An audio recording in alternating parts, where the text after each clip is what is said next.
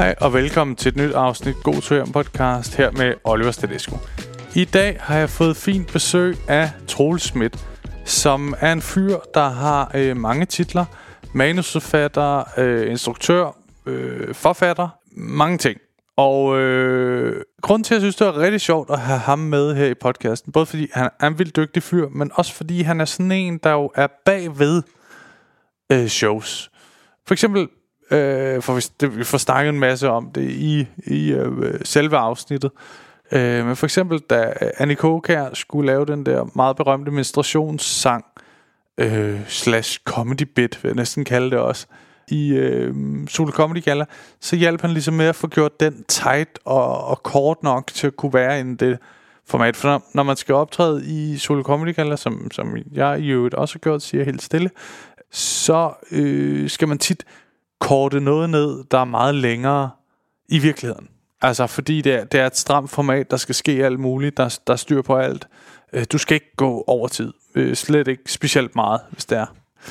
Så man skal tit, ja, korte noget ned, og det er svært. Tit at det finder man ud af, at det er meget godt at skære noget ned, sådan ind til benet. Jo mere du kan skære det ind til benet. Men, men det er en svært, det er sådan en Kelly darlings ting. Det hjalp han hende med, og det må man sige blev øh, sindssygt godt. Så har han også hjulpet øh, Victor Lander med hans sidste show Weekend. Med, øh, ikke sådan at skrive jokesene, men sådan med at instruere det, finde den rigtige historie, finde så at sige den røde tråd, den gode fortælling, øh, finde ud af, hvad er det egentlig, han gerne vil sige med det show. Og øh, det er tit en meget, meget større hjælp, end man lige tænker. For det der med, hvordan man formidler, kan være svært. Og det er han altså virkelig god til. Nu hjælper han også Ruben Søltoft og Heino Hansen, så det siger lidt om, øh, for det tænker jeg er nogle rimelig store gutter i branchen, at han er meget, meget dygtig. Og det, det får vi snakke om. Han er, han er også øh, forfatter, og der kommer snart en, øh, eller snart, jeg tror det er et år, øh, omkring et år, om et år, han nævner i podcasten, men Vilmands Drenge, en, en ny bog, han er gang med at skrive, som er fiktion. Så den skal man holde øje med, når den kommer. Det her er et hyggeligt afsnit, anderledes. Der er også en god tur hjem historie til sidst. Jeg synes, det er meget berettiget, sindssygt spændende, flink fyr, god lytter. Ryan Reynolds here from Mint Mobile. With the price of just about everything going up during inflation, we thought we'd bring our prices down. So to help us, we brought in a reverse auctioneer, which is apparently a thing. Mint Mobile unlimited premium wireless. Ready to get 30, 30, bit to get 30, bit to get 20, 20, 20, bit to get 20, 20, bit to get 15, 15, 15, 15 just 15 bucks a month. So, Give it a try at mintmobile.com/switch. slash $45 up front for three months plus taxes and fees. Promo rate for new customers for limited time. Unlimited more than 40 gigabytes per month. Slows. Full terms at mintmobile.com. Get ahead of postage rate increases this year with Stamps.com. It's like your own personal post office. Sign up with promo code PROGRAM for a four week trial plus free postage and a free digital scale. No long term commitments or contracts. That's Stamps.com code PROGRAM. En af grundene til, at du kan lytte til den her podcast helt gratis, er jo fordi, jeg engang imellem laver de her sponsorerede indslag. Denne gang har jeg valgt at indgå et samarbejde med Visa – som har et rigtig godt budskab til os alle sammen. Nemlig, at online shopping skal være mere sikkert. De har nemlig nogle nye undersøgelser fundet ud af, at den nye generation Z, altså du ved, de unge, og med de unge mener jeg desværre ikke mig længere, men dem, der er vokset op med kommunikation på nettet. De er nemlig, hold nu fast, tre gange så udsatte ved svindel ved internethandel end os andre. Jeg blev også overrasket. Og det er ikke fordi, jeg har været sådan helt vildt meget udsat for svindel på online shopping. Men det er nu mest fordi, jeg nok også er efterhånden er, er den gamle skole, der, øh, hvis jeg skal have noget, altså tager jeg ned i butikken. Men jeg har alligevel oplevet en enkelt gang, at øh, varen aldrig kom, og jeg ikke kunne få fat i virksomheden.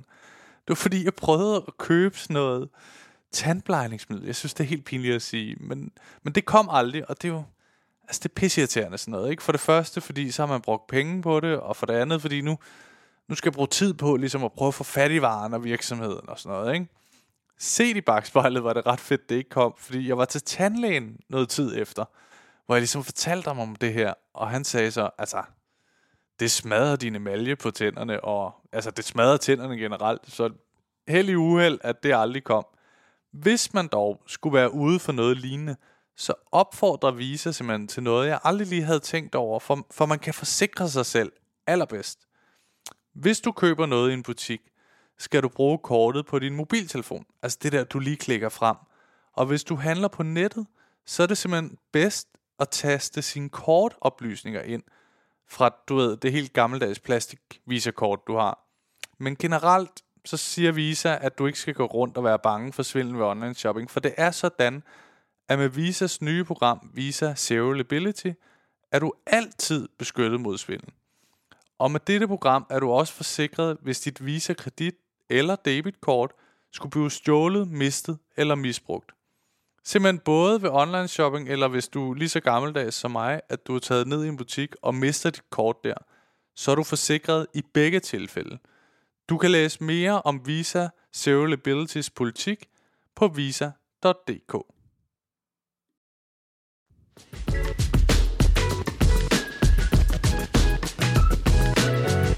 Velkommen til, Troels. Tak. Oliver.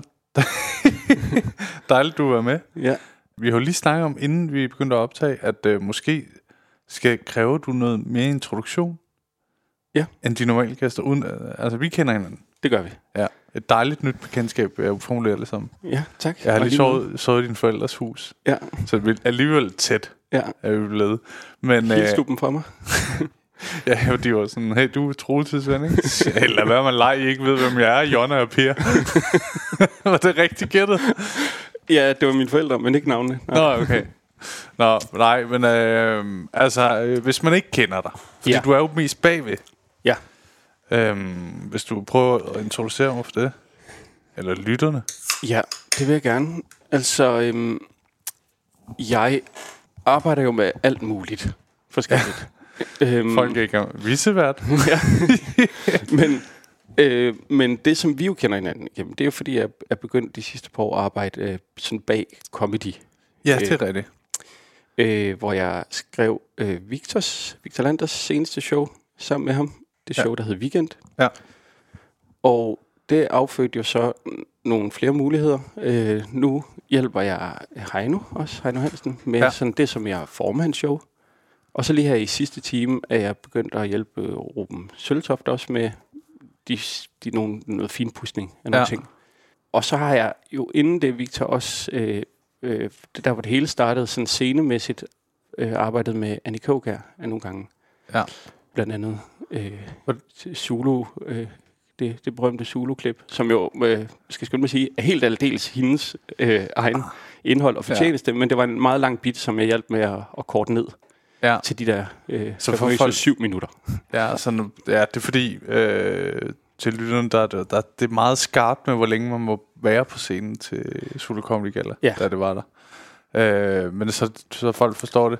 Øh, det gør de måske. Men det er det der med ligesom at give folk noget struktur, og sådan skære fedtet fra i Annikas øh, øh, tilfælde, altså på hendes bed, Ja, Ja. det kan man sige. så det bliver så skarpt som muligt. så skarpt, og måske også, øh, det er jo tit sådan, at man, når, når, når du er ude og også optræder, så har du måske en lang bit, og du ved, der skal, øh, den skal ind til benet, den skal kortes ned, Ja. og, og nogle gange kan en god punchline jo ryge, hvis at den forkerte opbygning ryger inden det. Ja.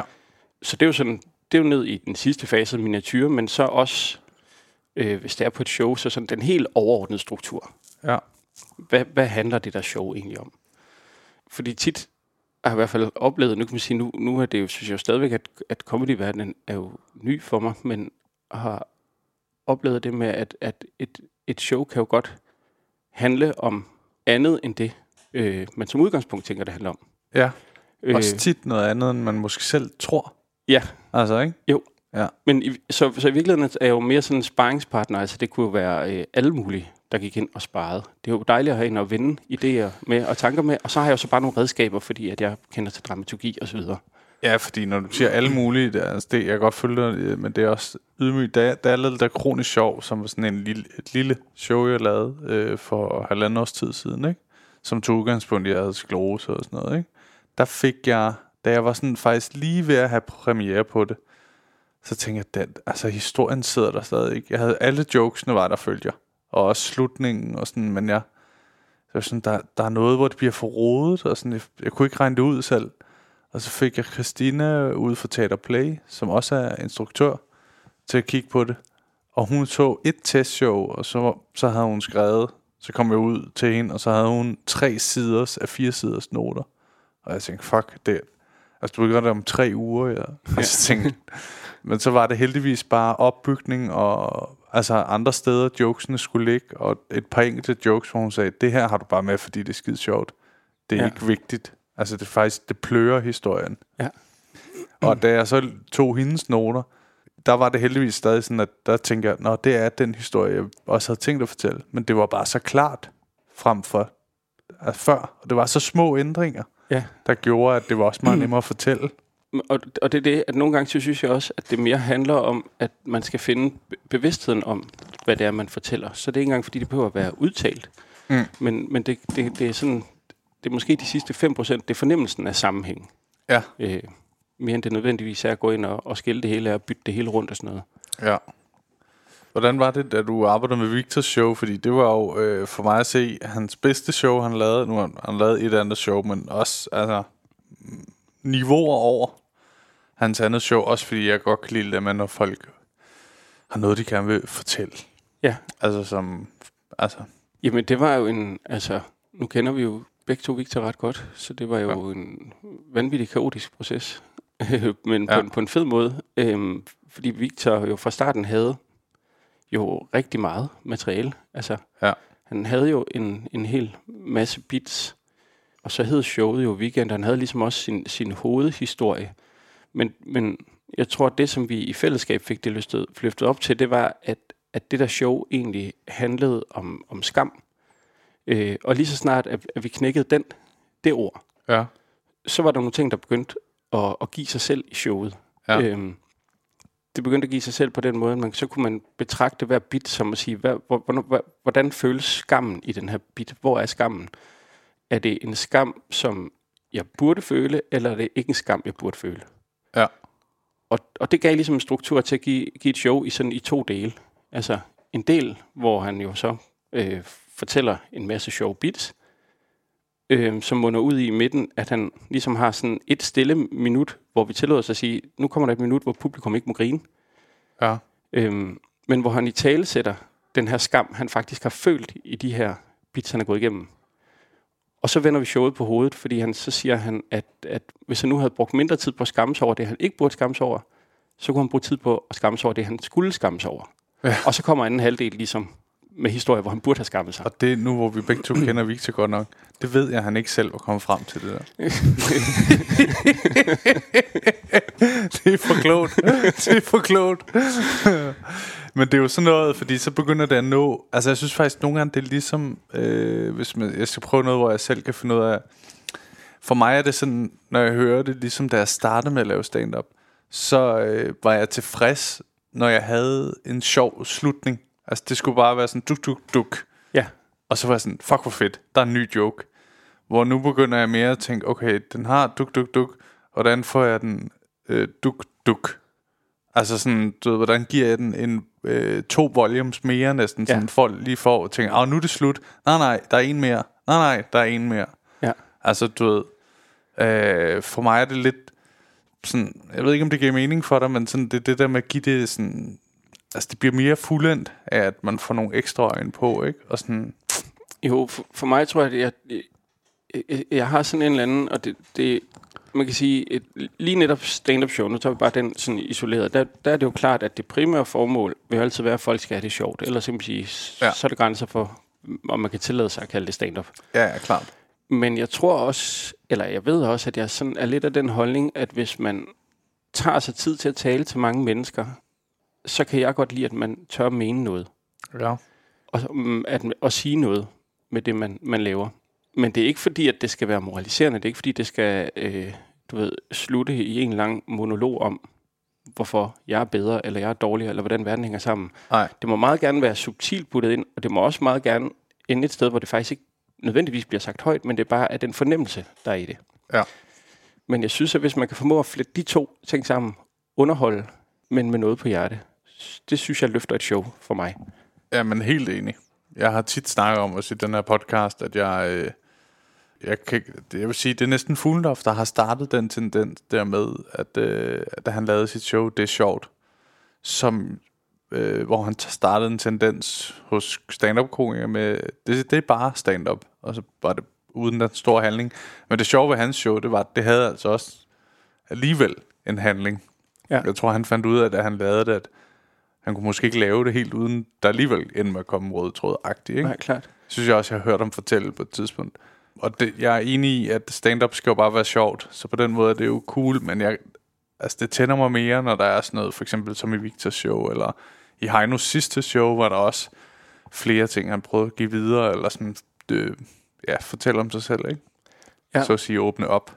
Det, er det, er det er i hvert fald modigt at ture det. Ja. Og den mod kan jeg godt lide, at man tør gå på scenen med. Ja. Men, men det skal også sige, at det er jo ikke fordi, at jeg så... Altså, i, i virkeligheden har jeg jo ikke set særlig meget, mange stand-up shows. Altså, jeg, Helt stille her. jeg, jeg har, altså, jeg, jeg tror, jeg, jeg har, altså, jeg, jeg, jeg er faktisk i tvivl om, at jeg nogensinde har været inde og se et eneste stand-up show live andet end, end Victors. og jeg har heller ikke set, jeg tror måske, jeg har set to-tre stykker. Og, og jeg havde heller ikke set, jeg har stadigvæk ikke fået set Victors første show. Nej. Jeg har heller ikke endnu fået set Heinos show. Det første? Nogen af dem. Nå, okay. Undskyld, Heino. Ja. Øh, men det ved jeg heller ikke om, om nødvendigvis, øh, altså om, om det, det, det er det, jeg egentlig skal. Det, det tror jeg, man vil tænke, hvis du, øh, du ved, øh, kritiserede sådan jokesene. Ja. Og så vil man tænke, oh, du har ikke engang set. Nej. Øh, men ikke når det er det, du gør. For det, sådan tror jeg måske mange, der sådan har den, øh, øh, den øh, rolle i et show, som, som du har på de shows der, at, øh, at de har måske ikke set så meget, naturligvis. Altså mellem os, jeg har heller ikke set så meget. Nej. Som øh, kan være endnu mere Det er mærkeligt. meget fedt at sige mellem os i en podcast. Ja. men det kan du bare klippe ud. ja, det kan du ikke gøre. Nå, nej, men det jeg vil sige med det var, at jeg, Jeg bliver, ja. at jeg har ikke... øhm, Så jeg, jeg vil ikke øh, sidde og kloge mig og sige, at et show absolut skal have noget. Altså, jeg tror da sagtens på, at, at øh, underholdning i sig selv også har en værdi. At komme ud og grine er også en værdi. Men det, det var men, det, jeg mener men- med det der med Fuglendorf. Altså, men jeg, det er måske bare ikke, men, men det er bare ikke, det, det, så kan man sige, så, så, så, er det jo, så skal jeg jo ikke hjælpe med Mhm. det. Altså, det, det, fordi det, det er jo ikke jokeskriver. Altså, Nej. det kan jeg være med til i sidste fase, var jo så med, med Victor, men det er ikke sikkert, at jeg skal det med nogen andre. Nej. Øh, jeg er der for, for at prøve at lave en form, og for at prøve at finde ud af at løfte det op og sige, hvad handler det egentlig om, det her? havde, havde øh, noget, jeg lagde mærke til meget i Victors show, som faktisk mig og ham har talt meget om. Så det kan godt være, at det egentlig er noget, han har tænkt selv. Men hvor spændende det er, det der med at bruge de få virkemidler, der er op på scenen, øh, når man optræder. Ja. Som jo egentlig er stolen og sådan stativet, mikrofonen. Altså Ja. hvis man skal gå helt ned og ikke har taget ting med op på scenen, ikke? Ja. Og i det der show, Victor havde i weekend, der sad han meget ned, eller brugte i hvert fald den ting af Ja. til. Var det noget, I havde været inde over? I den grad. Vi havde ja. Nogle øhm, øvetimer, eller nogle øvegange ude på, på Play, hvor vi helt, og det var egentlig meget tidligt i forløbet. Der havde vi faktisk ikke endnu knækket de der to halvdele, Nej. men var begyndt at finde frem til, at det kunne være spændende at have et, et nøgent øjeblik, altså sådan et meget sandfærdigt øjeblik. Ja. som pegede indad. Øh, det her med, med skam øh, et eller andet sted. Og med udgangspunkt i det, begyndte vi at bruge stolen og sige, der skal du i hvert fald helt sikkert sætte dig ned. Ja. Og så snakker vi om at sige, jamen, hvad, hvad er den her stol så? Hvornår er det så, man sidder? Ja. Jamen, det er nok, når der er ærligt. Om det så er sjovt eller ikke er sjovt, men når man, når man siger noget ærligt, så sætter man sig ned og, og på den måde er mere i øjenkontakt med, med publikum. Ja. Det Øh. giver også sådan, ja. Det er bare et sjovt virkemiddel, fordi man mærker jo sådan, der er et eller andet i det der med, når man står så øh, over for en masse mennesker, der sidder ned. Ja. Så er der sådan et eller andet, jeg ved ikke, om man kalder det magtforhold, men der er et eller andet sådan, det er mig, der har talerøret. Ja. Og når man sætter sig ned, er det som om man kommer mere i. Ja. Og så er der, var det også med Victor, han, her, han har jo et, et sindssygt godt flow, når han har fået en beat godt ind, så har han et virkelig dejligt tempo, og er god til at gestikulere. Og det, det gjorde også, at han brugte også meget tid på at øve, hvad for en hånd han havde mikrofonen i, Mm. øh, for at kunne lave de rigtige gest, ge, det kan jeg ikke prøve. Gestikulationer. Hedder det det? Nej, jeg ved ikke. Gestu, gesti, gestileringer. Gæst. Han var gæst. Ja. De rigtige bevægelser. øh, med den rigtige side Nå til, ja, eller det på den rigtige måde. sige. Det er meget nemmere ord. Ja. Ja. Der er faktisk noget, jeg ikke har fortalt dig, der gik Ja. op for mig sidst vi mødtes. Eller, ja, det kan du, vi godt sige. du er godt klar, at vi optager, ikke? Jo, Nå, godt nok. Øh, men du kan bare klippe det ud. Der bliver altså klippet meget lidt det her. Ja, okay, men øh, det, det gik op for mig, fordi det, det er ikke nogen, det kan vi jo godt sige, at vi, vi, vi, vi, vi var ude og, og drikke nogle øl, og dagen efter, så havde vi så måske lidt små til moment. ja klart. Og så, så min stemme, ligesom alle andres, bliver lidt dybere.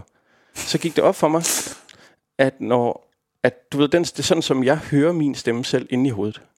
Du ved, du hører den jo på en anden måde end, Men du hører den. Ja, klar. Ja, at du hører jo din egen stemme på den Ja. måde. At min stemme inde i hovedet, når jeg er lidt træt eller tømmermænd, så er det din stemme. altså, da vi gik der i skoven og snakkede, jeg følte, Ja. at vi snakkede på præcis samme måde. Er det rigtigt? Er det ikke underligt? Jo, det er mærkeligt. Og jeg kan jo godt høre det nu. Nu sidder vi med sådan nogle hørebøffer på, ikke? Sådan, så, Du er sådan, det er ikke mig. Så, nej, jeg kan godt høre, at vi ikke lyder som det samme, men hvis jeg ikke havde dem på Ja. og var lidt træt, ja, så ville jeg ikke kunne høre forskel på dig og mig. det er skørt. Ja. Det er også skørt, at sådan... Så går jeg rundt i dine forældres hus, ikke? Ja. Så er du sådan... Det, det er mig. Ja, ja men det, det, var det var en meget mærkelig oplevelse for mig. Og det var var jo- så mærkeligt, fordi jeg tænkte, det, det, det er sjovt, jeg aldrig har tænkt på det før. Altså, jeg har aldrig tænkt på, at der jo selvfølgelig findes en version af min stemme, som jeg hører den ude i verden.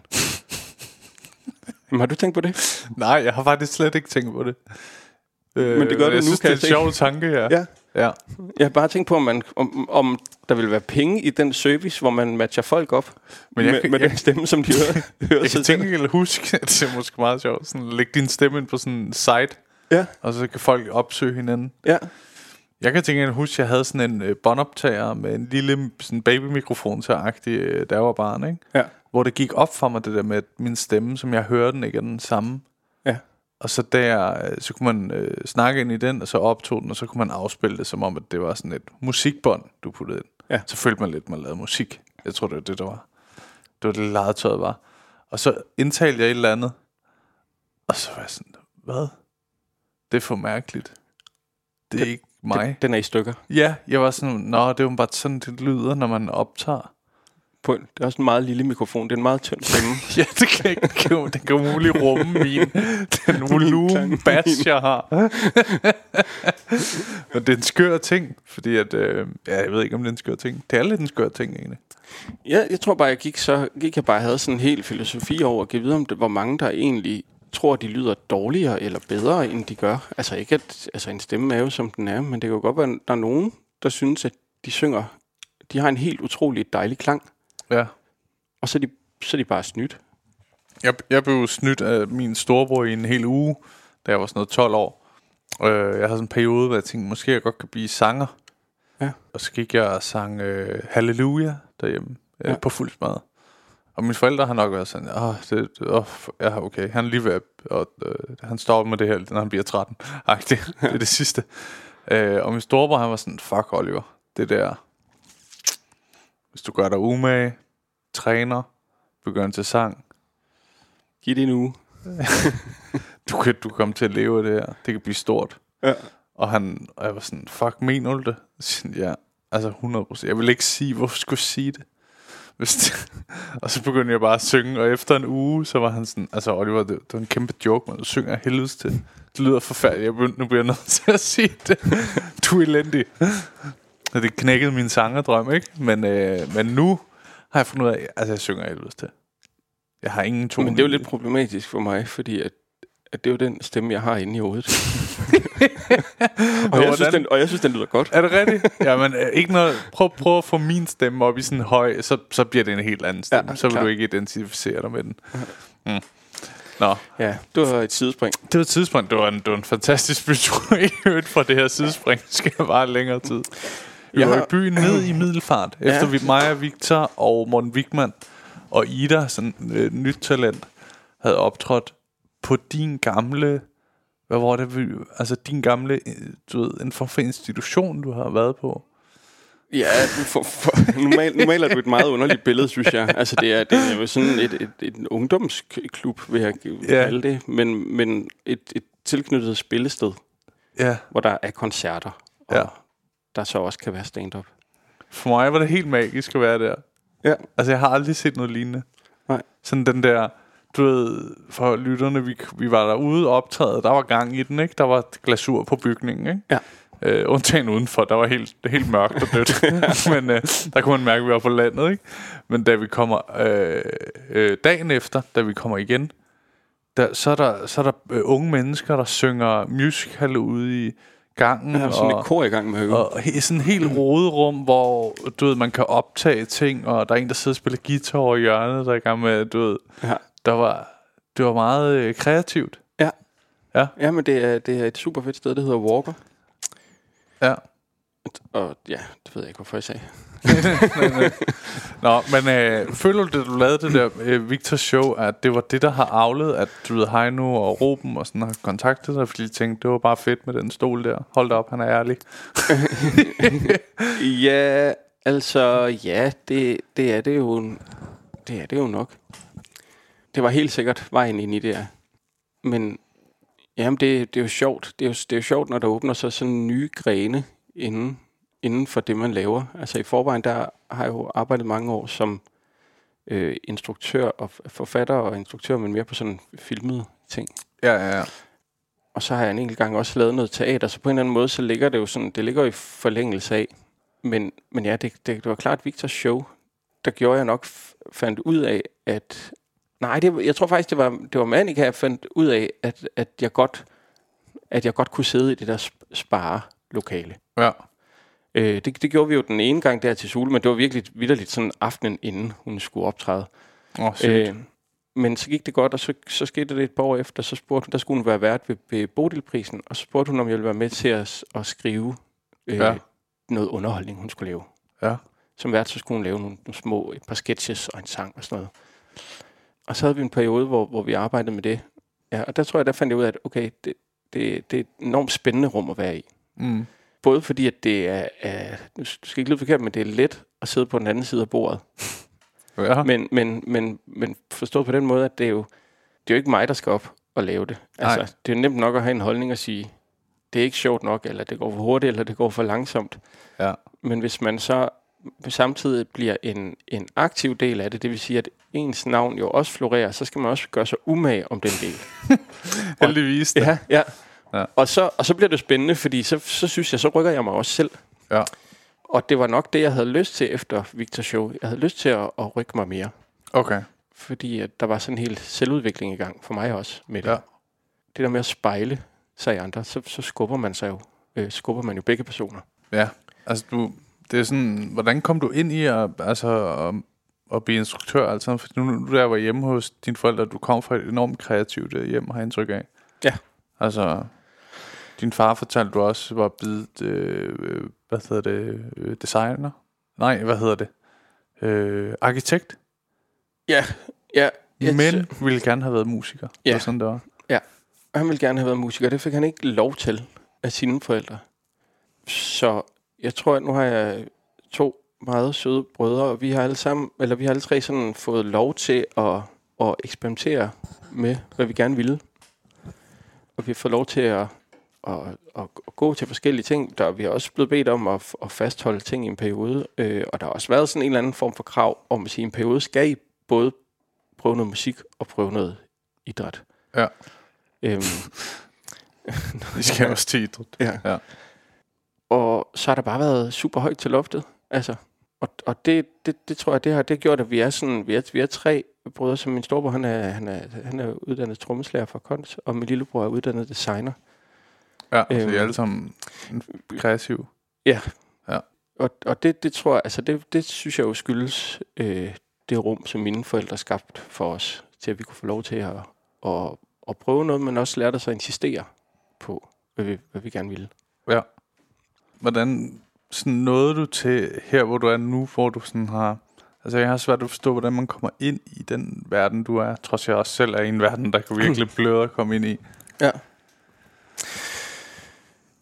Åh, oh, jamen det er jo en lang historie, fordi jeg har jo simpelthen lavet så mange forskellige ting. Altså, Ja, men man kan sige sådan, gr- grunduddannelse, så er jeg uddannet tv- og medietilretlægger.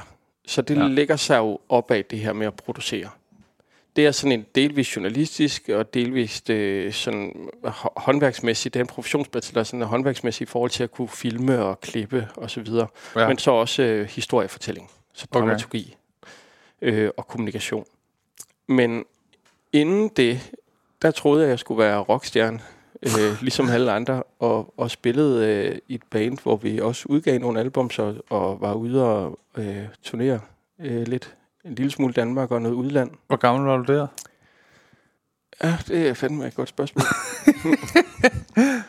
øh, Og for at skal lige vide, så gammel er du heller ikke, så det er sådan øh, næsten bekymrende. Du har Ja. svært at huske det. ja, det kan jeg overhovedet ikke huske, faktisk. Jeg vil sige et eller andet sted mellem... Et sted mellem 22 og 32. jeg ved, jeg ved Okay. det ikke. I 20'erne? Ja, slut 20'erne, vil jeg tro. Okay, ja. Og øh, ja, og det var, det, var, det var sindssygt spændende. Det var så mens, at jeg, jeg, jeg tog min uddannelse. Og, og allerede der, der tror jeg, der var også meget sådan driftig. Altså, jeg synes, det er enormt spændende at lave projekter. Jeg synes, det er enormt spændende at være med til at sætte noget i gang. Jeg elsker sådan nogle processer. Mm. Der, øh, og på en eller anden måde, så, så passer de der ting, jeg får sat i gang, altid lidt sammen med det, jeg er i gang med. Øh, jeg var med til at åbne et spillested, øh, Ja, mens jeg studerede, mens vi spillede musik. På en eller anden måde, så var der sådan en god forlængelse øh, hvad hedder det, ja. af det. Ja, så var der også et fysisk sted at Ja, være ja. i forhold til, til musikken. Og så, øhm, da vi så øh, fandt ud af, at vi blev nok aldrig rigtig rige på det, og vi, jeg tror, at det ligesom har fået en chance at blive færdiguddannet, så begyndte jeg så at arbejde øh, som videojournalist egentlig ved nogle forskellige steder. Og blandt andet et, et bureau øh, var jeg på ja. i en periode. Og det er jo klart, så er man jo inde et sted, hvor man går, i stedet for at gå og lave tv, så går man ind og laver øh, fiktion. Øh, så begynder man at lave reklamefilm, så begynder man jo at skrive og instruere og filme og klippe. Ja. Og det tror jeg, der var et eller andet kald i det der med at fortælle historier, der ikke var, ikke var rigtige. Okay, hvordan det? Jamen på den måde, at, at, at jeg, jeg synes, at, at øh, det er enormt sp- spændende at bevæge sig i sådan en, en, en fantasiverden. Jeg synes, det er enormt spændende at have en verden, hvor, hvor man kan skabe det narrativ, man vil. Ja. Synes jeg også, nu skal jeg ikke lyde forkert, fordi at, at når man har et, et stand-up show, som så ærligt og mener noget, så synes jeg stadigvæk, at det er interessant, at man, man kan gå ud af spor. Man forstærker jo med comedy, så forstærker man, betoner jo nogle ting, Mm, som, som jo for at få comedyen frem. Det vil sige, man maler det jo nogle gange. Det er jo, det er jo ikke en en-til-en fortælling, man Nej. nej. laver altid. Det, det vil i hvert Nej, fald være nej. rigtig, rigtig svært at blive ved at gøre det sjovt. Ja. Og, og det synes jeg er spændende. Jeg synes, det er enormt spændende at være i, i den fiktive verden, fordi man kan, altså alt kan lade sig gøre. Ja, men det er det også. Jeg kom til at tænke på det der, når du siger det. Jeg, øh, nogle gange med nogle af mine jokes, så glemmer jeg det rigtige. Ja. Altså, kan du huske, jeg lavede sådan en joke dernede i- på det der walker i Middelfart omkring øh, bryllup, og jeg havde sådan fået min kæreste til at holde en tale. Ja. Det er nærmest ikke rigtigt. Nej. Og jeg, jeg kan huske, at jeg på et tidspunkt har fat, fortalt det til Clintorius. Næsten sådan, som joken er Ja. nu. Og så var sådan, det skulle lave en joke på. Det var inden jeg så det på scenen. Men jeg har gået og ændret historien så meget op i mit eget hoved. Ja. Og så da jeg sådan på en eller anden måde begynder at tænke, det her kan nok godt komme op på scenen, tænkte jeg, prøv lige at sige det til en anden komiker, bare for at tjekke, om han også synes, det er sjovt. Ja. Og så han sådan, åh, det skal du tage op på scenen. Og jeg ville ikke kunne fortælle dig den rigtige historie nu. Nej, du kan ikke huske den. Nej. Nej. Det er, det er nogle gange, jeg vil ikke sige, blevet mærkelig over det, men nogle gange lidt. Ja. Sådan, at man kan udfase virkeligheden af sin hukommelse på en eller anden måde. Ja. I det fiktive. Det er ikke ja, sådan, det, jeg ikke det er ved. meget, meget spændende, fordi jeg kan vide, om det ikke også er sådan, at, at vi gør. Altså nu, øhm, jeg mødtes med en, en ven i går, og så, fordi vi, ja, og så, så sagde jeg, at jeg skulle ind og lave det her, og så jeg, skal lige finde på en, en, øh, en fiasko-historie. Eller finde på, men jeg skal lige komme i tanker om en. Ja. Men, men jeg sagde, og jeg ved, at der er mange, mange, altså jeg ved, at når man laver mange ting, så er der også mange ting, der går galt. Ja. Men jeg kunne simpelthen ikke komme i tanke om noget. Sådan lige der. Nej. Så sagde han, øh, sagde han at er det ikke bare sådan, hjernen virker? Altså, vi snakker jo alle sammen om den der Roskilde, hvor det hele regnede, hvor det regnede forfærdeligt med alle ting tilbage tænkte, og sagde, hvor var det fedt, at vi alle sammen var på samme måde. Det er rigtigt. Men det var det jo ikke, da man stod der. Nej. Altså, det var forfærdeligt Ja. i det regnvejr. Og var sådan, nu skal vi have det bedste ud af det. Vi har købt billetter og ja. taget telt herind. Og Ja. Så, så jeg, ved, jeg ved ikke, jeg tænker også nogle gange om, der, om der er en eller anden overlevelsesmekanisme i hjernen, der gør, at man, altså, at vi, vi tager dele af en historie, som vi, og husker den på en måde. Ja, Det er jo, er jo lidt det samme, ja bestemt. der, der, der sker for dig. Nu er du så selv med til at præge din hjerne, kan man sige, ved at, at lyve helt vildt ja. om noget, noget du har, du har sat din kæreste for. Det, det skøreste er nogle gange, jeg hænger jo meget sammen ud med Victor også, ikke? Hvis vi har en fælles historie, ikke? hvor vi begge to kender sandheden, og så vi er til et eller andet selskab sammen, og historien kommer op, og en af os begynder at fortælle den, så det kan ske for os begge to, men så kan jeg måske høre, Victor, han er røget langt væk fra sandheden. Ja. Han er i gang med at lave lidt bit-agtigt. Og så kommer jeg... Jeg vil aldrig sige, hey, der var, der var kun én person. Eller, du ved, jeg vil ikke rette ham, Nej. for jeg ved, at jeg selv kunne gøre det. Men det er så skørt.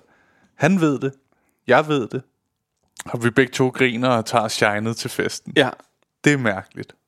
Men ja, det er jo bare det er jo interessant, at, at virkeligheden nogle gange er så kedelig. ja, vi bliver nødt til at, vi bliver nødt til at, at vinkle den, Ja. for den er interessant at Men det er fortælle sådan om. nogle gange det der, når du ved, nogen der er søde og kommer op til en efter et show og siger, hold kæft, du, du, må have, du må have et sjovt liv. Ja, Det ved jeg ikke. nej, nej. Jeg, jeg kan ikke huske, hvad der rigtig er Jeg kan ikke huske det, nej. men, men ja, det lyder sådan. Jeg hørte det også. Ja, ja. Men det var troligt til stemme inde i min hjerne, jeg Ja, kunne høre. jeg, har, jeg har optaget det. Jeg skal så ikke grine på hjem. Det er en virkelig mærkelig ting. Ja.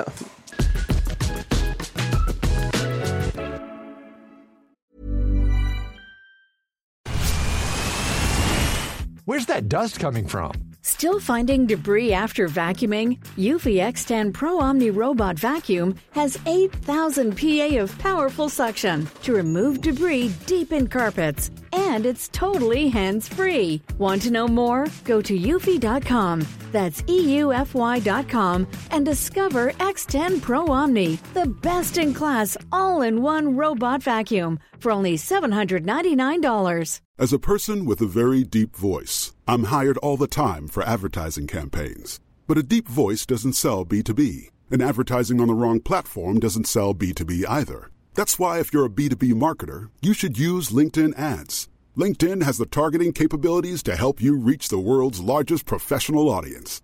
That's right, over 70 million decision makers all in one place. All the big wigs, then medium wigs, also small wigs who are on the path to becoming big wigs. Okay, that's enough about wigs. LinkedIn ads allows you to focus on getting your B2B message to the right people. So, does that mean you should use ads on LinkedIn instead of hiring me, the man with the deepest voice in the world? Yes. Yes, it does. Get started today and see why LinkedIn is the place to be to be. We'll even give you a $100 credit on your next campaign. Go to linkedin.com slash results to claim your credit. That's linkedin.com slash results. Terms and conditions apply.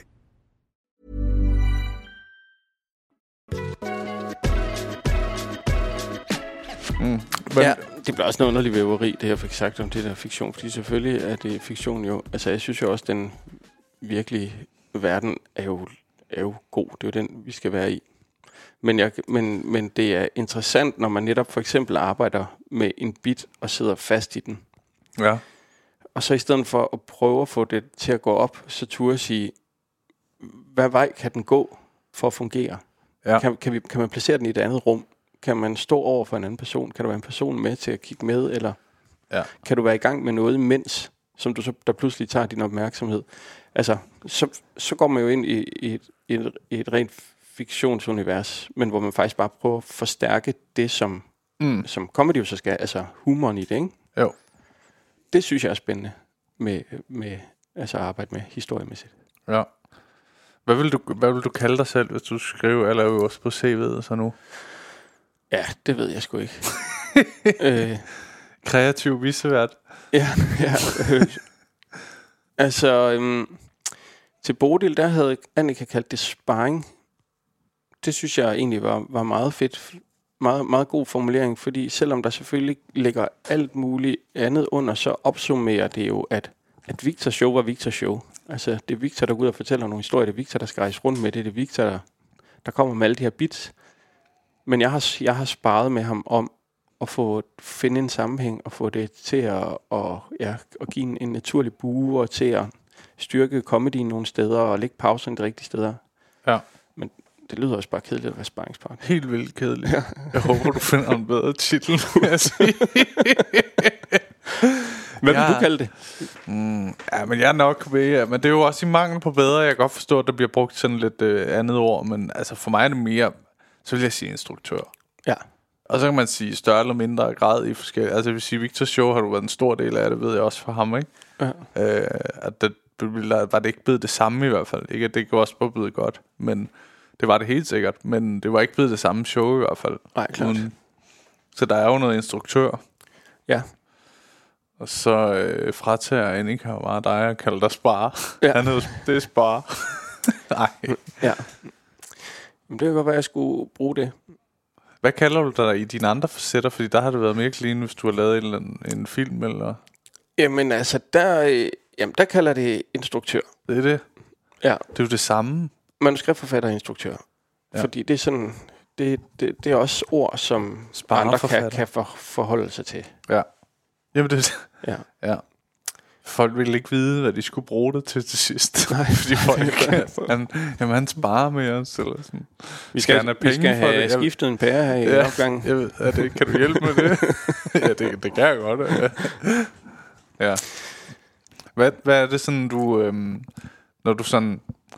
Nu føler jeg, at du går lidt sådan lidt en anden vej. Altså, jeg, faktisk må indrømme, jeg ved ikke så meget om, hvad du sådan før har været med til at instruere af sådan film og sådan noget. Nej. Øh, så det, det kunne selvfølgelig være spændende at snakke om, men, men hvad er det sådan, når du øh, øh, laver de her ting nu med stand-up og sådan noget? Kan du mærke, at det kom, trækker mere i dig, eller føler du det bare som en, en vej, du går ned af, og så går du tilbage på et andet tidspunkt, eller?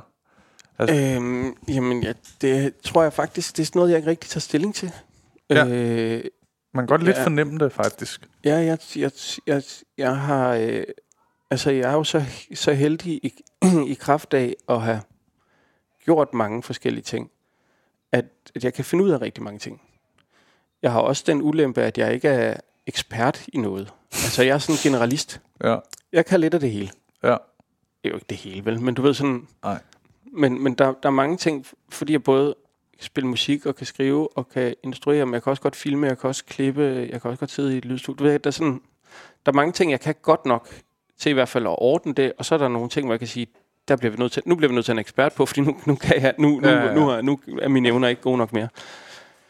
Og, og, og det, det har været svært i en, en periode i hvert fald lidt at sortere i, hvad jeg så skulle, fordi jeg synes egentlig, rigtig mange ting er spændende. Ja. Øh, og så, så, så kender man jo, du ved, når, hvis der er meget at lave, så prøver man jo at finde en eller anden sådan krog og hægte op på at sige, okay, jamen, hvem var det, hvem var det egentlig, der, der var en eller anden komiker? Om der er i hvert fald der, er- der er flere, der har det, der hedder, jamen enten så skal jeg tjene penge på det, eller så skal jeg lære noget af det, eller så skal det være øh, pissehammerende sjovt. Ja, det er Morten Wigman, der... Det kan godt være, det er ham, der ja. har det, men, men jeg synes, jeg kender flere, der netop har sådan, du ved, nogle søjler, der siger, en af dem skal være Ja. opfyldt, der er også nogle, der siger, to af dem skal være opfyldt, så giver det mening. Ja. Øhm, og jeg tror egentlig bare på et tidspunkt, jeg kom ned til at sige, jeg vil egentlig bare gerne have det sjovt. Altså, Ja. så længe jeg synes, det er sjovt, så vil jeg gerne lave det. Fordi at jeg i hvert fald lige nu er privilegeret at få øh, tilbud nok. Det kan jo så ændre sig. Så må jeg jo så ændre øh, øh, det- det ord og sige, så skal det give penge, eller du ved, så... Ja. Det kan også være, at det bare ender med at sige, nu, skal- nu, gider jeg ikke, nu skal det bare få mig ud af min seng. altså, der kan ske alt Det muligt. er på plejehjemmet, ikke? Ja. Ja. Øh, Så kan det være sådan... Åh, der har I set, der er kommet leverpostej på menuen. Ja. jeg skræftede mig op. nu. Det, det bliver en god dag. Ja. Nej, så, så, så lige nu, øh, altså lige nu laver jeg bare alle mulige forskellige ting. Comedy er jo egentlig kun en tredjedel af det, vil jeg sige. Mm.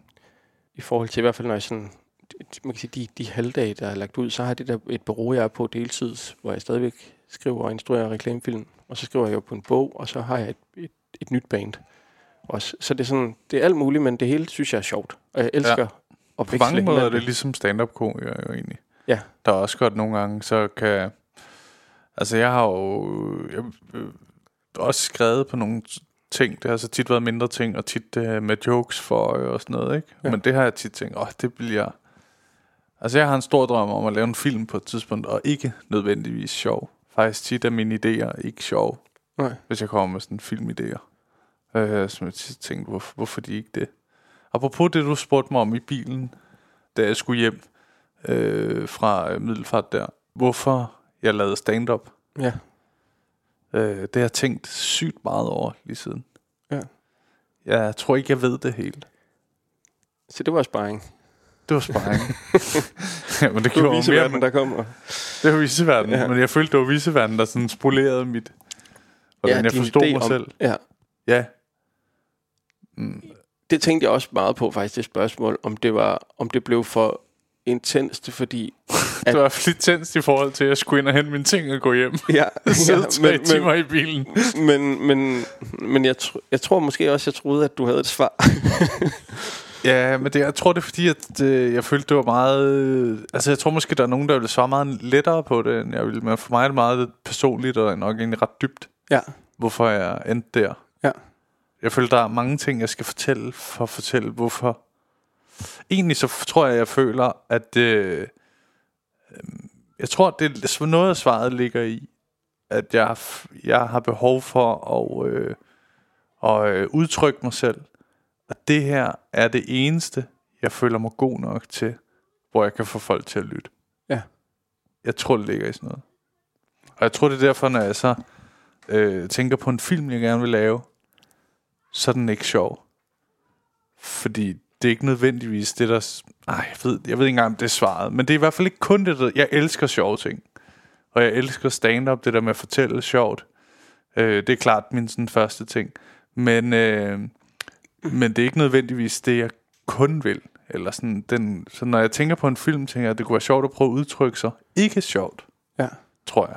Ubevidst. Giver det mening? Ja. Men, men hvad med, med, med formålet?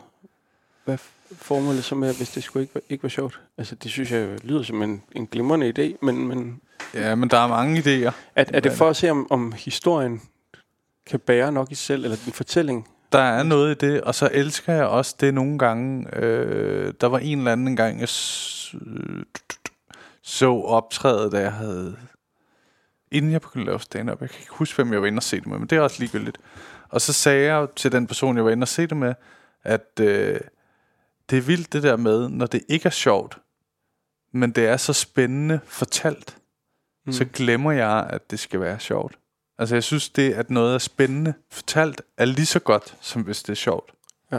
Altså så det med, at det har en mening, det er lidt det samme, måske du fortæller om showsene, at når der er en mening bag fortællingen, og det er virkelig dragende og spændende fortalt, så er det lige så underholdende for mig, som når det er sjovt.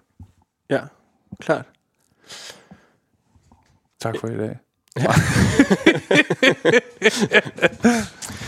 Jamen, det, det forstår jeg godt. Jeg tror, jeg, jeg kommer, altså, på en eller anden måde kommer jeg jo nok lidt fra den anden verden. Altså, i, i forhold til både reklamer eller forhold til det, så tror jeg også, at jeg synes bestemt, det er altid er rart at lave noget, der har en eller anden form for humor i sig. Fordi det synes jeg er rart at lave. Det mm. synes jeg er sjovt at lave. Men min, den, sådan, min, min vej ind til det var som sagt først som videojournalist, og det var jo noget med interviews og noget med at prøve at finde historier. Sådan. Så, så det, var, det var mere at sige, hvordan kan man skærpe en historie til at blive interessant nok til, at folk gider se den. Ja. Ja, så jeg, jeg kommer fra den anden side, og, og, og jeg tror, jeg i virkeligheden synes jeg mere, det er at prøve at arbejde med sammenlægningen af de to. Det er jo egentlig det, der er min funktion i et stand-up show. Det er at sige, ja. du har det, der er sjovt. Så, så, det, har, så det, har, det har et grundlag for at blive sagt, fordi det kommer det show, for, show folk griner af, af det. Men nu skal vi så se, om vi kan få den anden del ind, den du snakker om. Kan vi så Ja. også gøre det spændende? Altså, ja. kan vi så også godt lægge noget i det? Det, En ja. dramaturgi i det? Det, det, det, og det, det er jo nok også det, jeg egentlig sådan, der er det i mit hoved, det perfekte show. Ja. Hvor det har det der, de, de fortællinger, der er så dragende. At man helt glemmer, hvorfor man får det at vide, men det er bare så dragende, det der bliver sagt. Det er sådan ja. den følelse, jeg meget, meget sjældent har oplevet i andre shows, men nogle gange har oplevet. Ja. Hvor jeg tænker, wow. Men du har så heller ikke set så mange. Nå, altså, det, det er der, et show. Så, der, så der, det er heller ikke. så det kan være, der er masser af dem. Jeg synes for eksempel, da Dave Chappelle han har hans næst sidste special, der har han et mo- moment af det, jeg sådan prøver at søge, hvor han øh, fortæller om sin, øh, sin transkønnede øh, ven, der øh, begår selvmord, fordi at øh, hans, øh, hans transkønnede venner vender ham ryggen, fordi han har lavet jokes på bekostning af transkønnede. Hmm. Og det er de, bliver de så sure på ham over, at han til sidst begår selvmord. Og der har han en meget, meget stærk po- pointe med at blive forrådt af en stamme. Ja. Er det værste, der kan ske. Ja, ja. Øh, der, og der glemmer jeg helt, at jeg sidder og ser stand-up show. Ja. Fordi at historien er så spændende og så meningsfuld med, at det skal man virkelig huske, hvis man er i gang med at støde en ud. Ja. Hvad det kan have konsekvenser agtigt, ikke? Men det er jo også meget, meget modigt af ham. Altså, Ja, helt jeg har jo så, i forhold til, når jeg så ikke rigtig har set nogle shows, så har jeg selvfølgelig heller ikke set det. men, men, men det... Vi kan ikke snakke om noget. Nej, vi kan, nej, i hvert fald ikke om comedy. vi kan snakke om... Har du set blinkende lygter? Hvorfor? Yes, yes, den har jeg set. godt nok, ja. Kæft, det er sjovt. Ja, ja. Ej. Øhm, hvad hedder det? At det, det, er jo, det kræver jo også mod, og så kræver det jo også, det er jo heller ikke fordi, at jeg tror, at nødvendigvis alle stand-up shows kan bære det, eller har brug for det, fordi det er jo også, hvor man er i livet. Altså, det er jo ikke Ja, fordi, at, at, at alle nødvendigvis oplever noget tragisk eller stort, eller et eller andet. Det er jo også meget at, at for- forvente af sit liv, at, at hvis man er i hvert fald er en, en driftig. Ja. komiker, og lad os sige, laver et show hver andet år i en periode, Ja. så, så er der nok grænser for, hvor meget man når at Helt bestemt. rykke sig hver gang. Øh, så, så det skal jo også passe ind jo i, i den Ja. tematik, som showet har. Det er, heller ikke, det er heller ikke, fordi jeg prøver at snakke ned i, at det er sådan, men at det er kun fordi, jeg nyder også for at tage, øh, øh, for eksempel det small talk show, jeg, jeg udgiver lige om lidt, der er ren impro. Ja. Øh, der er ikke nogen typer mening med noget, og der er ting kun med, fordi at det er sjovt. Og sådan, Ja. og det synes, sådan noget synes jeg også er vildt sjovt. Ja. Øh, nu roser som min egen ting, men øh, det kan lyde For det har du klamt. set åbenbart. men men, men, øh, men du har ikke nogen, du har ikke, der, er- du har ikke arbejdet med en præmis med det i forhold til, hvad er small talk? Er vi gode til small talke? Altså, der er ikke noget... Øh, altså, det, showet var jo ligesom sat i salg og sådan noget, så var jeg sådan, fuck, vi skal finde på et navn, ikke? Ja. Og hvis jeg skal være helt ærlig, så er det min... Øh, Og jeg når ikke at skrive noget. nej, nej. nej, men tingen er jo, at jeg bare skal lave impro kun, ikke? Ja. Altså, og så tænker jeg, hvad... Jamen, jeg, nu siger jeg, at jeg tænkte, men det er min manager, der kommer med navnet. Ja. Og så tænker jeg, det er perfekt, det snor jeg. Ja. Jeg har ikke bedre idéer. Nej. Men det er også et, et godt navn, hvis det er det, du, du laver. Ja, jamen det er det jo, ikke? Så oversælger man ikke. Ja. Det, det er fuldstændig ligesom, kan du huske... Du til parentes nedenunder, jeg har ikke øvet mig. Jamen det er jo det er det. Det, det er jo virkelig skørt at lave. Men, øh, men mega sjovt. Og det er noget helt andet end det. Det er bare for at sige, det hygger jeg mig også med, og synes er vildt sjovt og sådan noget. Det, men det one-man-show, jeg tænker at lave, vil jeg, vil jeg være glad for at have begge facetter af det der med den spændende Ja. ja. fortælling, krydret med mange, mange punchlines og enormt sjove bits, ikke? Ja. Og, og, og 100% mest sjov.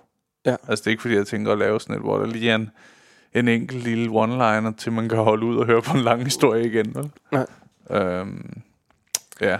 Men, og det, og det er jo det, det, det, er det jeg synes, at det, det spændende arbejde. Det er jo det der med at søge ind og finde ud af, hvad, hvad der er på, på hvad man egentlig har på hjerte. Ja. Altså, i, i, vil jeg tro, i, i, i alt, hvad jeg sådan egentlig har lavet af instruktionsarbejde, så er det egentlig samtalerne, som, som ikke er en ikke er arbejdsprocessen, hvor man Mm. ikke sidder og skriver, eller øver, eller går igennem.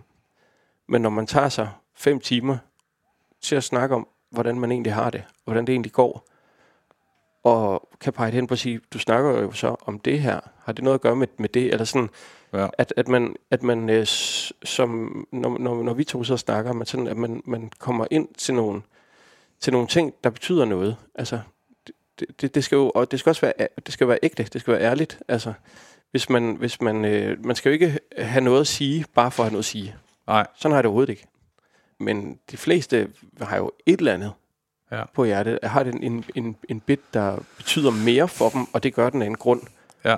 Og det er spændende at have en, en, en snak med generelt med mennesker omkring det. Altså, hvor, hvor, hvor, hvor, hvor står du, og hvor, hvad rører sig i dig, og, og i virkeligheden er der så meget læring, man kan give videre. på Ja, ja. ja. Jeg har også behov for at sige, nu fik jeg sagt før, det er som om det stand-up er det eneste, jeg er god nok til. Jeg elsker jo at lave stand-up, ikke? Ja. Men, øh, men der er, altså... Øh, øh, ja. Du laver også mad. ja, det elsker jeg også. Det gør Ja. du også. Ja. Du er også en madkondisør. Ja. Ja, ja men Så- det, det er roen, ikke? Jo. Der er sådan, jeg synes, er hyggeligt. Ja, Du gør så umage. Men at nørde. Altså, jeg har simpelthen så mange Ja. køkkenmaskiner, for jeg elsker det der med at have en dims, og så nørde, hvad den kan. Ja.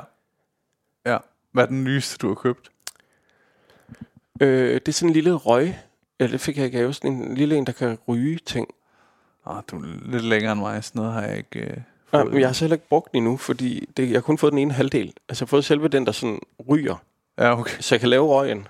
Men, men der skal så sådan en klokke over, så Ja. røgen bliver der. Ja, klart. Den har jeg ikke med hænder. Sådan Nej. Prøver. det er godt lige om lidt at bare røge alarm. Lave badeværelse i sådan en stor rygeovn. Ja.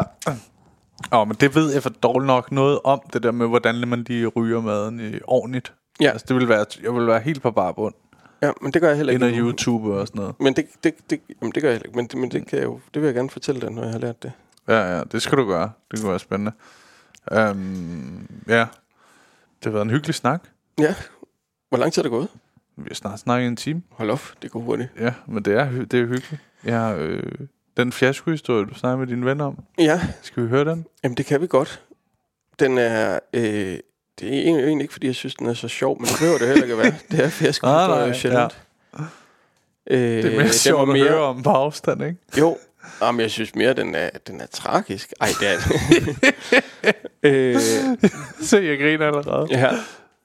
Det var, da vi så spillede i det der øh, famøse band, så øh, fik vi et dansk booking, som øh, havde på det tidspunkt deres egen festival, der hed Beat Day, Ja, som var her i København. Jeg kan ikke engang huske, hvor det lå henne. nej. Og det kommer måske i Valbyparken. Okay. Og der var vi sådan helt nye ved dem, og havde lige sådan været udlandet og spillet, og de gav sig så lov til at, at åbne sådan den store scene, de havde. Jeg kan huske, om det hedder to eller tre scener. Nok bare to, en stor og en lille. Men vi skulle på Ja. ja. lørdagen åbne den store scene.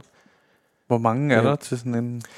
Jamen det var så det, den første ting var, at det pis regnede, så der var ikke særlig mange. Men altså... De husker men der det var, fedt, Men der var på. plads til mange. øh, og det er sådan, man kan skrive det. Ja. Åbnet, åbnet beat day med plads til 20.000. jeg ved ikke. I en... Men det var stadigvæk stort, og, og det var også vigtigt, fordi at, at øh, det der øh, øh, booking, de, de kom og så os øh, egentlig på formen. Vi brugte rigtig meget tid på at øve op til det. Ja. Ja. Vi havde en ekstra mand på scenen, som havde to trommeslager, du ved, havde virkelig sådan Okay. gjort det lækkert, og vi havde lavet det der, hvad- den, sådan den helt fede setliste Ja. med starter med fuld fart på, og så går vi lidt ned, og så kommer den, vi lige vi var, var heldige at få ind på, det, det der, jeg ved ikke, om det findes mere, det elektriske barometer, men den, en, en sang, der havde floreret i radioen lige lidt. Jeg kender den ikke. Nej, øh, det, er- altså, det er ikke en sang, det er øh, radiokanalen. Nå, Eller, øh, okay, jeg radioprogrammet. det, Det- ja, det kender men- jeg heller ikke. Nej,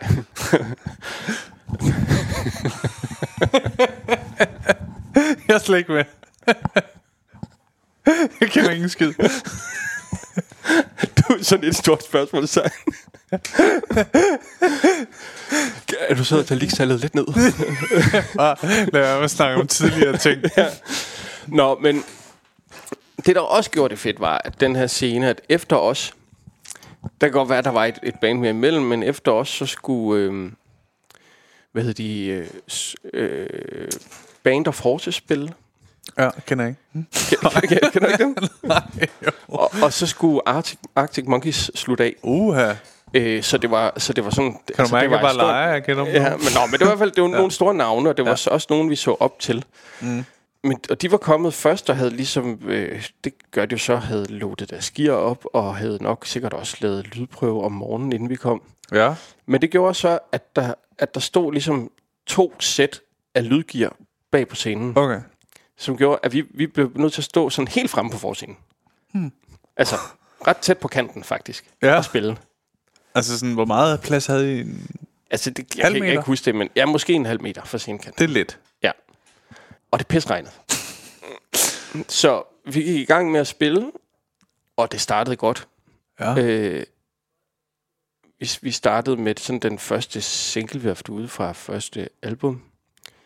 Øh, så kom den der stille sang, og så skulle vi i gang med det der tredje nummer, Bangeren. Der hvor vi bare vidste, nu kommer der Nu går det amok. det sparsomme sparsom, øh, flok, der har mødt op, Ja. kan i hvert fald synge med. Og så havde det regnet så meget ned i mit keyboard, at det bare døde. Nej. De talte ind, vi gik i gang med at spille, jeg tror vi nåede to akkorder, så så blev det stille. Der var ikke engang den der hundelyd tilbage. Uff. nej, nej, nej, nej. Og så stod jeg der, altså på en eller anden måde var det sådan også den koncert, der skulle overvise det der bookingbureau om, at vi kan fandme godt. Altså, nu skal I give os nogle ordentlige koncerter, Ja. så vi kan komme ud og, og vise os i Danmark også. Øh, og vi fik simpelthen bare ikke hul igennem det. Det var helt dødt. Oh my Så God. vi måtte gå af efter to og en halv sang. tak for i dag. Tak for i dag. Ja. Det er på en måde rigtig dejligt, at I ikke kom så mange alligevel. Ja, ej, det, det, det husker jeg så egentlig som ret forfærdeligt. Men, men det, der jeg så faktisk synes, der var rart ved at skulle have en at fortælle det, det var, at det gik op for mig ja. i går. Altså, der tog jeg, jeg tog enormt meget sådan skyld på mig, fordi mit, mit keyboard var gået ned, og øhm, vi, vi var jo ikke sådan, vi var ikke der i livet, hvor vi havde råd til at have alt muligt backup og alt muligt. Nej. Sådan, så jeg var bare pisse træt af det. Jeg kunne huske endte med at, at tage en forhold og sige sådan, hey, jeg kører gearet hjem, jeg har alligevel brug for lige at sunde mig oven på det her, inden Ja. jeg kommer tilbage og skal drikke øl og møde dem, der er kommet og sige, Ja. ja, det var mig. ja, Det er mig med keyboard. Ja, lige præcis. Men på en eller anden måde er det gået op for mig, at det var jo faktisk ikke, det var jo ikke min skyld, at der var så meget lort på scenen, så jeg blev nødt til at blive skubbet frem, at du ved, at, at det var i virkeligheden dem, der, har- der arrangerede, der skulle have sørget for, at vi kunne stå i, i tørvejr. Bestemt. Det, Det er det, har, det, har, det er noget, jeg bare ikke har tænkt på det tidspunkt. Du ved, jeg synes, det var så pinligt at stå Ja. ja. derop og bækse med det. Men det er jo og også fordi... alle kiggede på en, og sådan, fuck man, jeg ved ikke, hvad jeg skal gøre. Nej, men det er jo, det er jo sådan, jeg havde sådan et job inde i Tivoli på et tidspunkt, ikke? Ja. Der er sådan øh, plads til mange, men der er cirka 80. Men alligevel. Og så, øh, da jeg skal gå på scenen, så går jeg ud, og mikrofonen virker ikke. Og jeg står sådan og prøver, og sådan, jeg kan ikke helt høre, om det virker, for der, det er sådan udenfor jo. Øh, og så råber på for folk, at det virker ikke, mand. Forstyr på lyden og sådan noget. Jeg Sådan, okay, rolig. Jeg går lige tilbage. Så mens jeg står og prøver at forklare det, råber de bare, vi kan ikke høre, hvad du siger. Så tænker jeg, fuck det. Jeg går ind, og så siger jeg til ham lydmanden, der skal styr på det der nu. Det er fucking Tivoli, mand. Hvorfor ikke styr på lyden, mand? Jeg fatter det ikke. Så siger det er jeg så ked af, og sådan noget. Jeg er slet ikke lydmand. så, så, hvad? Hvad, mand? øh, siger han, men jeg prøver lige at hente en, og bla bla bla. Og så går der sådan noget 20 minutter. Så siger han, nu har der været en at kigge, der er styr på lyden. Og siger, jeg, der skal være styr på lyden, ellers går jeg ikke ud. Så det er der. Og så går jeg ud, lyden virker ikke. Folk er rasende. Ja. Og på mig Der jo, opstår tumult. der er et lille barn, der bliver kvalt. står en gammel mand og står en gammel dame en stok. det var værre for dig end barnet, eller hvad? ikke nok med barnet. Der var en gammel dame, der slog en ældre mand. Det var fordi, at jeg ville, da jeg gik i gang med, med at sige det, så ville jeg have sagt noget med barn. Men så kom jeg til at tænke på, at det har du allerede sagt. Nu vil jeg nødt til at ændre min barnet. slutning her. Ja, men øh, tredje gang, jeg kommer ud, der er, der er 40 tilbage eller sådan noget.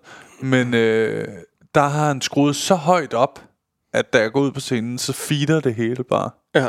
Folk er sådan, fuck mit øre, det er helt, du ved. Men så ender jeg med at stå helt yderst på scenen, for der, der feeder det ikke og optræde.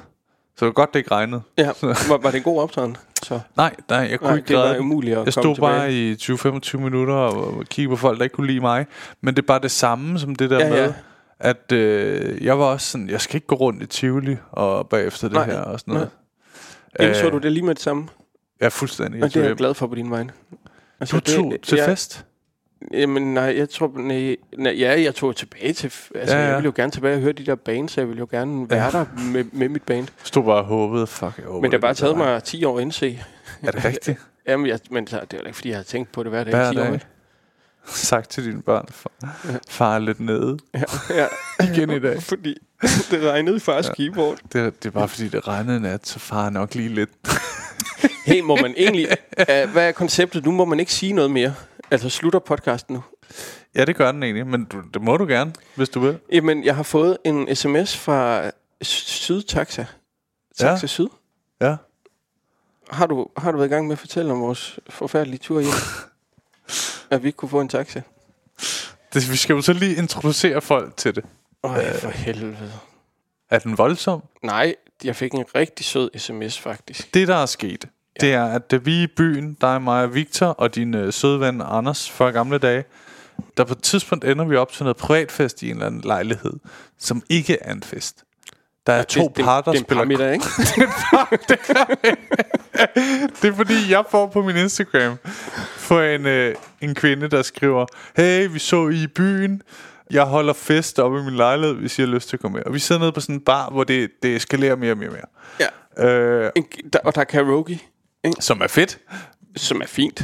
Ja, det, det bliver også lidt meget efter tredje sang, ikke? Og er, f- vi får skæld ud af hende. Der, Hun gik meget op i karaoke, hende der styrede det. ja. Ja. Nå, Nå, men så, øh, jeg får ligesom nævnt det til jer, og I uh, overrasker mig faktisk, at I er på, men det er nok mere, fordi I vil væk fra det her. ja. Og der er ikke andre muligheder. Altså, der er den ene bar, der er åben i Middelfart. Okay. Det vil sige, jeg troede faktisk, der var en mere. Jamen, den lukkede jo, da vi gik Nå derfra. ja, det er rigtigt.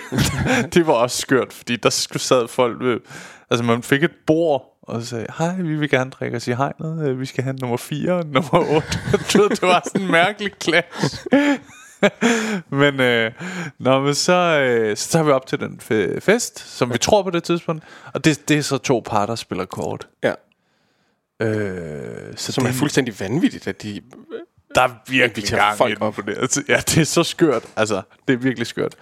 De er så meget flinke, men, øh, men virkelig skørt, ikke? Ja. Og øh, er det fordi, du tysser på mig? Det er fordi, jeg, jeg hviler mine fingre på min læbe. det matcher bare virkelig godt med at sige til folk. Ja. Nå, men øh, så vi beslutter for at bestille en taxa, der går sådan 25 minutter hurtigt. Øh, de siger, den er her lige om 35 minutter. Okay, vi stiller os ud på gaden. Og så, ja, så går der jo en halvanden time, uden den er der. Ja, altså først så går der jo fra, fra efter de 35 minutter, så går der jo først 20 minutter. Ja, så ringer vi. Og så kan man ikke rigtig gå ind igen. Altså, så, man ligesom fik også fornemmelse af, at nu, nu Nu sluttede, slutter det. nu sluttede øh, parmiddagen. Jeg kan huske ham, den ene kæreste, han, han, øh, han siger, så tror jeg, vi lukker ned. Ja. altså, jeg har simpelthen aldrig hørt noget så knævnt. Sådan passiv-aggressiv. øh, men, og det, det, det gjorde vi jo også. Vi gik ud, ja. og efter 20 minutter, så ringer vi og spørger, om den kommer, og får at vide, jamen den er jo egentlig på vej. Den er på vej. Og det er jo bare dejligt. Det er piskoldt, men altså... Vi fryser ihjel, men den er på vej, Og så, så, går det kan vi lune os en til. halv time mere. Vi får lejet gemmeleg i mellemtiden. Ja, ja. Som er jo egentlig en øvrigt en ret dum leg at lege, mens man venter på taxa. Har jeg tænkt efterfølgende. vi, kan, vi kan egentlig ikke vide, om den var der i det. Men vi ringer i hvert fald en halv time senere og får vide, ja, den havde lige sat nogen af tæt på, nu var den ja. på vej. Der går så igen, ved ikke, 20 minutter, 25 minutter. Det Ringer. er forfærdeligt. Ender i hvert fald med at sige, fuck det. Vi går. Vi går de 8 kilometer. Ja. Vi Nå. er så trætte, fryser. Nu er der kommet en, en undskyldbesked. Jeg, så sk- jeg skrev til dem forløbet, fordi jeg faktisk kunne mærke, at jeg kunne ikke helt Slip jeg det. kunne ikke helt slippe det. Mm. Men jeg skrev ikke en sur mail. Det skal man aldrig gøre. Nej, jeg, jeg skrev det på en meget fin måde, at jeg synes egentlig bare, at de skulle have sagt, hvis de ikke havde tid til at hente os. Ja, fordi Eller hvis der ikke var biler nok. så Skrev du det der med, at vi mistede en kammerat til kulden? Nej. vi startede fire, vi var kun tre. Han stod stadigvæk og venter på den der taxa. jeg skriver på vegne af... Ja, så kun mig og Victor nu. Var det ikke også noget med, at vi fandt ud af, at en, en smart, det smarte at gøre, det var at bestille en taxa mere, men til huset lige ved siden af. Jo, men jeg ved ikke, om det er smart. eller det var, Det var i hvert fald, det var i hvert fald et dumt træk. Nå, men, så ville de jo bare sige, det er ikke jeres. men nu har jeg fået en besked fra Taxa Syd, og jeg tror ikke, den er egentlig rimelig lang. Okay. Så jeg vil ikke læse det hele, men jeg vil bare tage sådan de, Essensen. Øh, essen, essensen af det. Yes. Og det er, at øh, de skriver, at det var helt uacceptabelt. Vores opførsel? Øh, nej, det er Og det vil de gerne beklage. Hold da. Og så skriver de, skriver de det her, og det var faktisk det, jeg synes var det mest skøre ved det. Jeg har aflyttet alle fire samtaler med centralen, og jeg må indrømme, at den sidste ikke er god. Må de, må de det? Må de bare optage det? Altså, må de bare optage... Det tror jeg, de siger, må vi bruge det her til uddannelsesformål. Okay. Nå, men... Og, og det, er jo så, det var der, hvor, hvor hun sagde til mig, den fjerde sammen, det, der sagde hun til mig, at den bare kom. Den, den kommer inden solen står op, tror jeg, det var det, hun sagde. Ah, hold op. Ja, nå. Men de, de ville i hvert fald tage en, en snak øh, med hende og bla bla. Og så skriver de, igen, jeg beklager meget. Næste gang du skal ud og køre med Middelfart Taxa inden for Middelfart Kommune, så kan du sende kvittering til mig, så dækker jeg den som en undskyldning. Nå, nå. Så skal vi køre øh, til København. Ja, så nu har vi, vi har en til gode. Ej, altså, hvis der fedt. så kommer en taxa, men Ja, det kan vi jo ikke vide. Det er meget let. at det, bare det, sælge det er en gratis, det er en gratis omgang. Jeg giver, jeg giver. Held og lykke. Så tænk at få en undskyldning inden for taxa. Men jeg har sjældent oplevet nogen så flabede, altså. Ja, det var, det var, det var faktisk... Jeg var øh, dybt utilfreds. Jeg, jeg, havde måske også en lille smule ondt af dem, fordi jeg forestiller mig, at vi nok ikke var de eneste, der ringede og klagede. Det må heller ikke være sjovt at sidde derinde en nat. Men det- men, ja. men, men jeg ved ikke, om de har en eller anden bog, de selvfølgelig siger, at de skal sende en. Altså, der, Der står sådan en, du må aldrig bukke under. nej, Altid præcis. sige, den er på vej.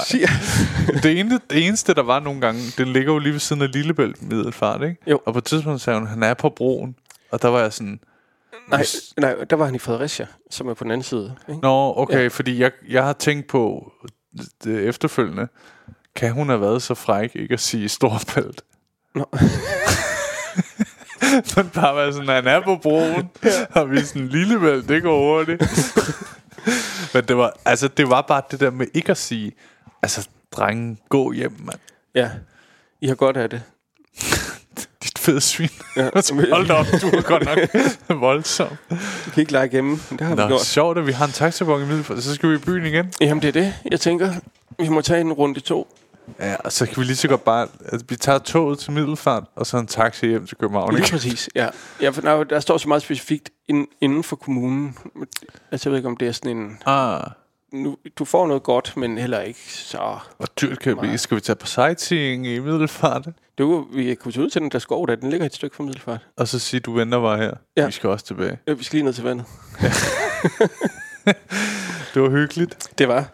Tusind tak, fordi du var med. Jamen, det synes jeg bare var dejligt. Det var afsnittet med uh, Troels Schmidt. Jeg håber, I kunne lide det, og synes, det var spændende med at få et lille indblik i ja, bagom, føler jeg godt, man kan sige. Ikke? Og øh, sådan, hvad for et arbejde, der foregår der. Og også det der med, synes jeg er sjovt, øh, nogle gange med at se, at øh, til de der rigtig store shows, der er tit alle mulige folk, der lige hjælper lidt, fordi det bliver bare et større projekt. Og øh, det synes jeg er spændende at høre om. Og øh, han kunne klart være en, jeg også skulle have lidt hjælp af på et tidspunkt. Jeg håber, I kunne lide afsnittet. God tur hjem.